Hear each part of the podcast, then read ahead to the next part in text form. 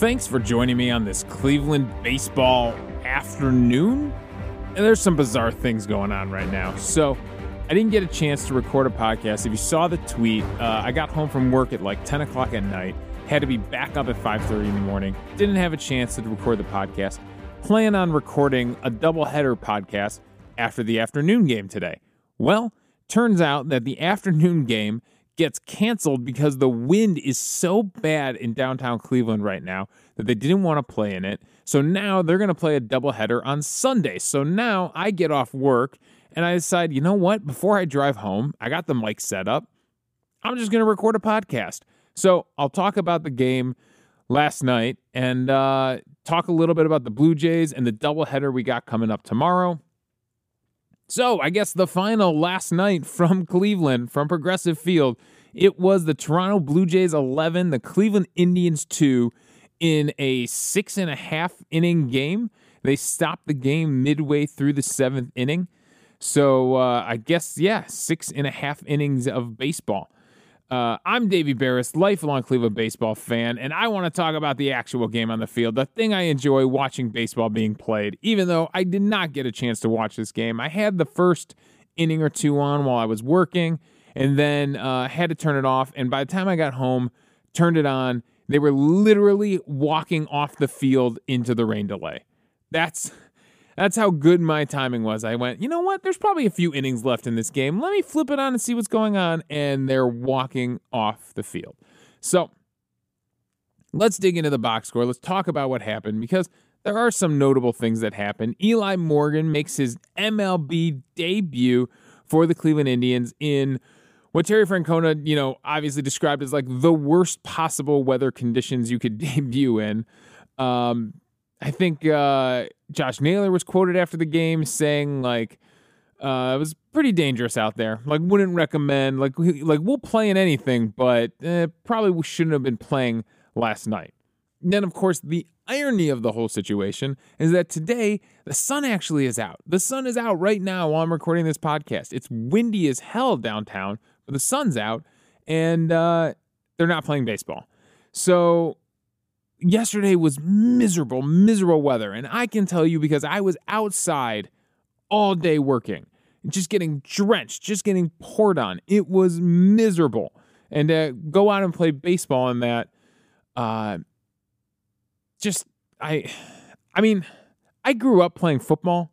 So I'll play sports in any weather condition. It the muddier, the wetter, it does not bother me. I will play in any weather condition. So I am not a good judge of that. I would would have much rather been playing baseball last night than working. But uh, yeah, I, I, can imagine as major league professional athletes, you you might not want to play in those conditions, and it didn't work out well for Eli Morgan, who's making his MLB debut. You especially don't want to make your MLB debut in those kind of conditions. He was kind of holding his own. I mean, in the first inning, he was kind of holding his own but it did not go well. They score two in the second off him, they score four in the third. His final line on the day two and two thirds, eight hits, six earned runs, two walks, one strikeout. I believe it was a fastball that painted the outside edge, and a home run given up on 65 pitches. Uh, you don't even want to know what his ERA is. Uh, 20.25. Poor guy's got to carry that around. Could you imagine if he gets optioned back down to AAA now? he's going to have to carry around with him until he gets back called back up. The fact that his MLB ERA is a 20.25. Gave up seven hard hit balls in that two and two third. And it just looked like the Blue Jays hitters knew that he's an off speed pitch kind of guy and we're just waiting for it. Just absolutely waiting for it. I mean, he's known for his changeup. The changeup has a lot of movement and uh, has good separation, incredible separation actually from his fastball. His fastball usually comes in a little higher. He threw 32 fastballs yesterday. He was anywhere from 84 miles per hour up to 91, averaged 88 miles per hour on his fastball. Usually he throws that pitch a lot, a little bit faster. Usually he's like 91 to 93, according to all the scouting reports. So, did the wind have anything to do with that last night? Probably. It's probably pretty hard to focus on your mechanics, your follow through, your legs when you're being blown off the mound. So his fastball was down a little bit, but the separation on the changeup, he was throwing it around 74 miles per hour. So if you could throw a fastball at 93 and then a, a, a changeup at 74, 75, that is a huge split in velocity. Uh, I don't know what the tunneling action is. If they look like they're coming, we'll have to get Pitching Ninja to do one of those overlays to see if the tunnel looks like they're coming to the same spot and then the changeup breaks and fades away. Uh, he threw a slider a couple times. He threw the changeup 14 times. He threw the slider 11 times, the sinker five times, and a curveball three times. So he mixed in a lot of pitches. He had the most success with his slider, actually. He had a 36% CSW on a slider, only 20% CSW on the day. And here's why the changeup is a big uh, out pitch for him. It's, it's, uh, it's his go to pitch is the changeup. It has a lot of movement. All the scouting reports rave that he had this incredible changeup. I mean, that's what Lucas Giolito does, right? Lucas Giolito gets it done with the changeup. A lot of those White Sox pitchers do. Although I think Giolito's velocity might top out a little more than Eli Morgan's does right now. But he only had a 14% CSW on his changeup yesterday. 10 swings, only got two whiffs, no called strikes on his changeup, and they put six in play. They didn't even foul off that many. They only fouled off two. They put six of his changeups in play. And so, yeah, yeah, he was getting hit really hard, and it just looked like they knew they knew to not even waste their time. They still swung 11 times at his fastball, but they kind of knew like when you get the changeup, let it rip. And I mean, it's a tough it's a tough outing for for the guy. Let's see if we could take a look at uh, where those changeups were located. If we isolate just the changeups and come down to Eli Morgan, oh boy, that is a lot of changeups in the strike zone. I mean, in the meaty part of the plate. Uh, there's three changeups that he never got a grip on that kind of flew up into the left. There's one changeup that he paints the edge on that got fouled off. Uh, there's one that's below the strike zone. So five of the changeups technically out of the strike zone. One he got fouled off. The one out of the strike zone because baseball savant's an idiot and cuts off the bottom of the page. I can't tell you the actual results of that pitch. Come on, baseball savant, be better than that.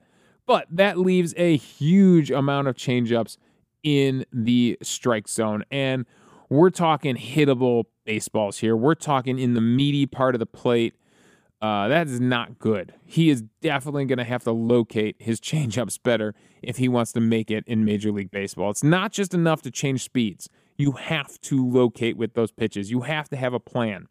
We've seen it from other changeup guys. In fact, if you scroll up and look at Ryu, Ryu's changeups are down at the bottom of the zone and then to the right edge of the plate.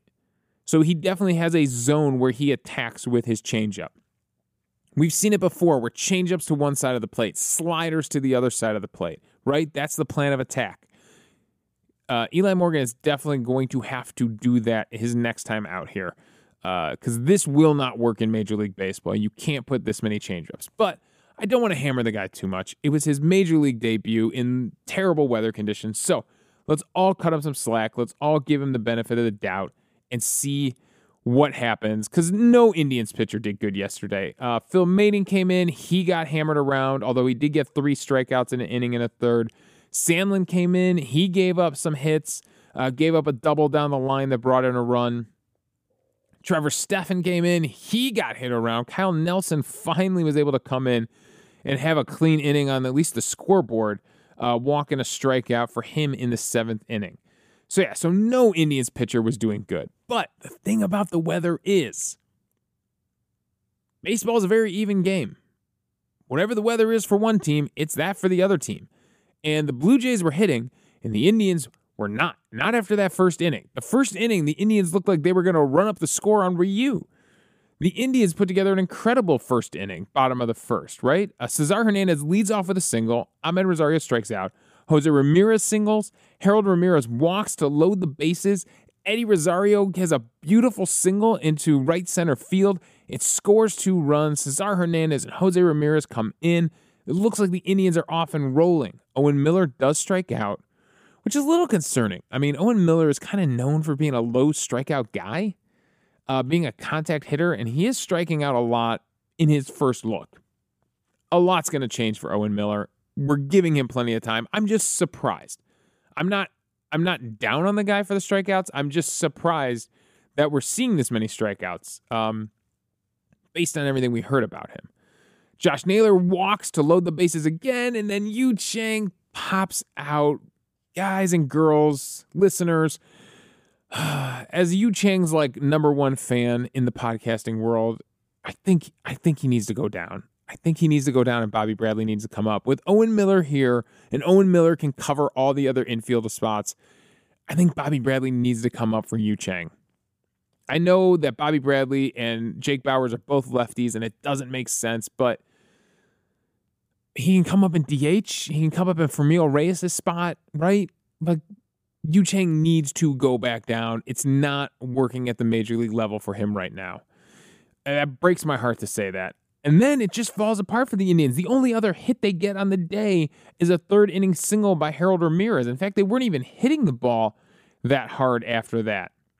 Their exit velocity against Ryu, Jose Ramirez had 105.6 in his single. Eddie Rosario's single was 105.2. Harold Ramirez's single was 102.7. After that, it's pretty weak contact. I mean, we're in the 80s, 70s. A few guys get into the 90s with their exit velocity but it wasn't going to do anything. I mean, the expected batting averages after Eddie Rosario's hit, the highest expecting batting average is 290 until we get to a Cesar Hernandez lineout in the fifth. That was at 590. Expected batting average, but it was a lineout. Uh, even the single by Harold Ramirez only had an expected batting average of 260. So this is pretty weak contact here and, and pretty definite outs by Indians hitters. Meanwhile, the Blue Jays look like freaking murderers row over here, just lighting up the extra base hits against the Indians. They had uh, four, five, six doubles and the home run. Uh, Joe Panik was going off. He was four for four. I mean, he's only a 262 hitter. He's only got a 663 OPS. So this is not Mike Trout, uh, but Joe Panik was going off yesterday. Uh, and it was kind of the bottom of the order. I mean, it was not Vlad Guerrero Jr. He was one for four. It was not Bo Bichette. It was not Marcus Semien. Uh, it was the bottom of the order. Uh, uh, Grichuk, um, Gurriel, Panik, uh, Espinal, Jansen. These guys all had extra base hits.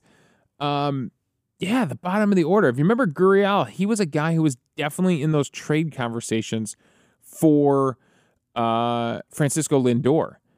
And uh, he is hitting 257 with a 654 OPS. So he's not lighting up the world, but those two doubles uh, and three RBIs against us last night sure helped. So Gurriel's a guy to keep an eye on throughout the series because he could have been in a Cleveland uniform. He could have been out there instead of Eddie Rosario in left field if that trade had gone to the Blue Jays instead of to the Mets. So yeah, so there are a lot of names that we got to learn on this Toronto Blue Jays team because they they can hit. I mean, they can really hit. We didn't see it from Vlad uh, Guerrero Jr. last night. Only one for four with a strikeout, but he's hitting 331 with a 1.092 OPS. Had two hard hit balls yesterday. Um, yeah, uh, Teoscar Hernandez, their uh, cleanup hitter, is hitting 319 with an 874 OPS. Uh, even the leadoff guy, Semien and Bichette, both have OPSs over 800. Grichuk, uh, the right fielder, he has an OPS. Uh, well, he I guess he eventually went in and played right field. I'm guessing he started in center field and then moved over. Uh, Baseball Savant's box score isn't too great at showing that stuff. So yeah, so uh, there are some serious, serious hitters on this Blue Jays team, and it's something that concerns me with the Indians going out of the Central Division. It's the Eastern Division is built to hit. Those teams are built. The Red Sox, the Yankees, the Blue Jays, even even Tampa Bay to some points is built to hit. Uh, some of the teams out west, you know, the Angels are definitely built to hit, and we were able to take two out of three from them. So, yeah, so I'm a little bit worried about the Indians outside of that central division. The Central Division is about pitching. Outside of the Central Division, they are about hitting, and the Indians have not fared well against these teams, especially the East recently. The Yankees beat up on us in the playoffs and in the first series this season. Now, the Blue Jays light us up. You know, we got a doubleheader against them. We got a chance to win the series in one day. According to Mandy Bell, it'll be Aaron Civale doing game one on Sunday, and it'll be Sam Hentges doing game two. So we got a chance. I mean, we have two Hentges if he pitches like he did last time. We have a chance to sweep that doubleheader and win this series over the Blue Jays. But we really, really are going to have to step up our offense to compete with this Eastern, you know, this Eastern Division offense that we're seeing. It's going to be like that against these other teams too. Uh, we're really going to have to uh, come up with some runs, come up with some runs and have some different expectations of our pitchers, I think, when they're going out of the Central Division. So it's a crazy game. It's an absolutely bizarre game. That's kind of all my thoughts on it. It's a bizarre series now with the doubleheader. The Blue Jays will actually play five games in a row, less than nine innings.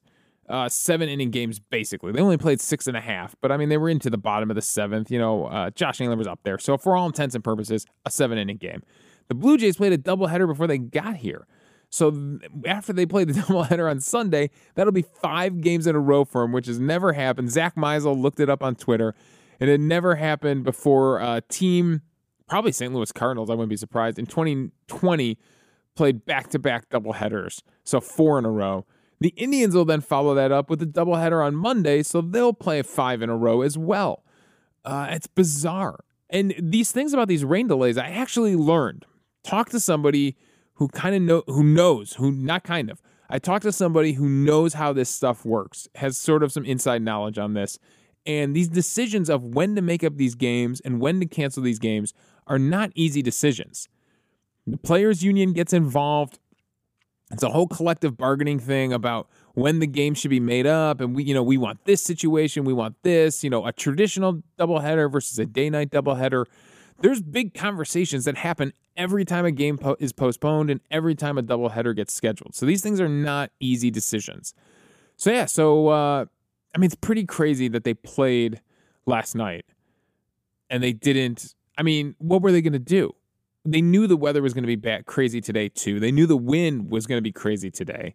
I mean, they weren't going to play three five inning games on Sunday, so they figured, okay, we'll try to get one in, and it was a disaster. So we got the doubleheader. Enjoy a day of uh, enjoy two days, a holiday weekend of baseball on your Sunday and Monday. It's going to be an adventure. I think the Indians have enough pitching to actually handle this.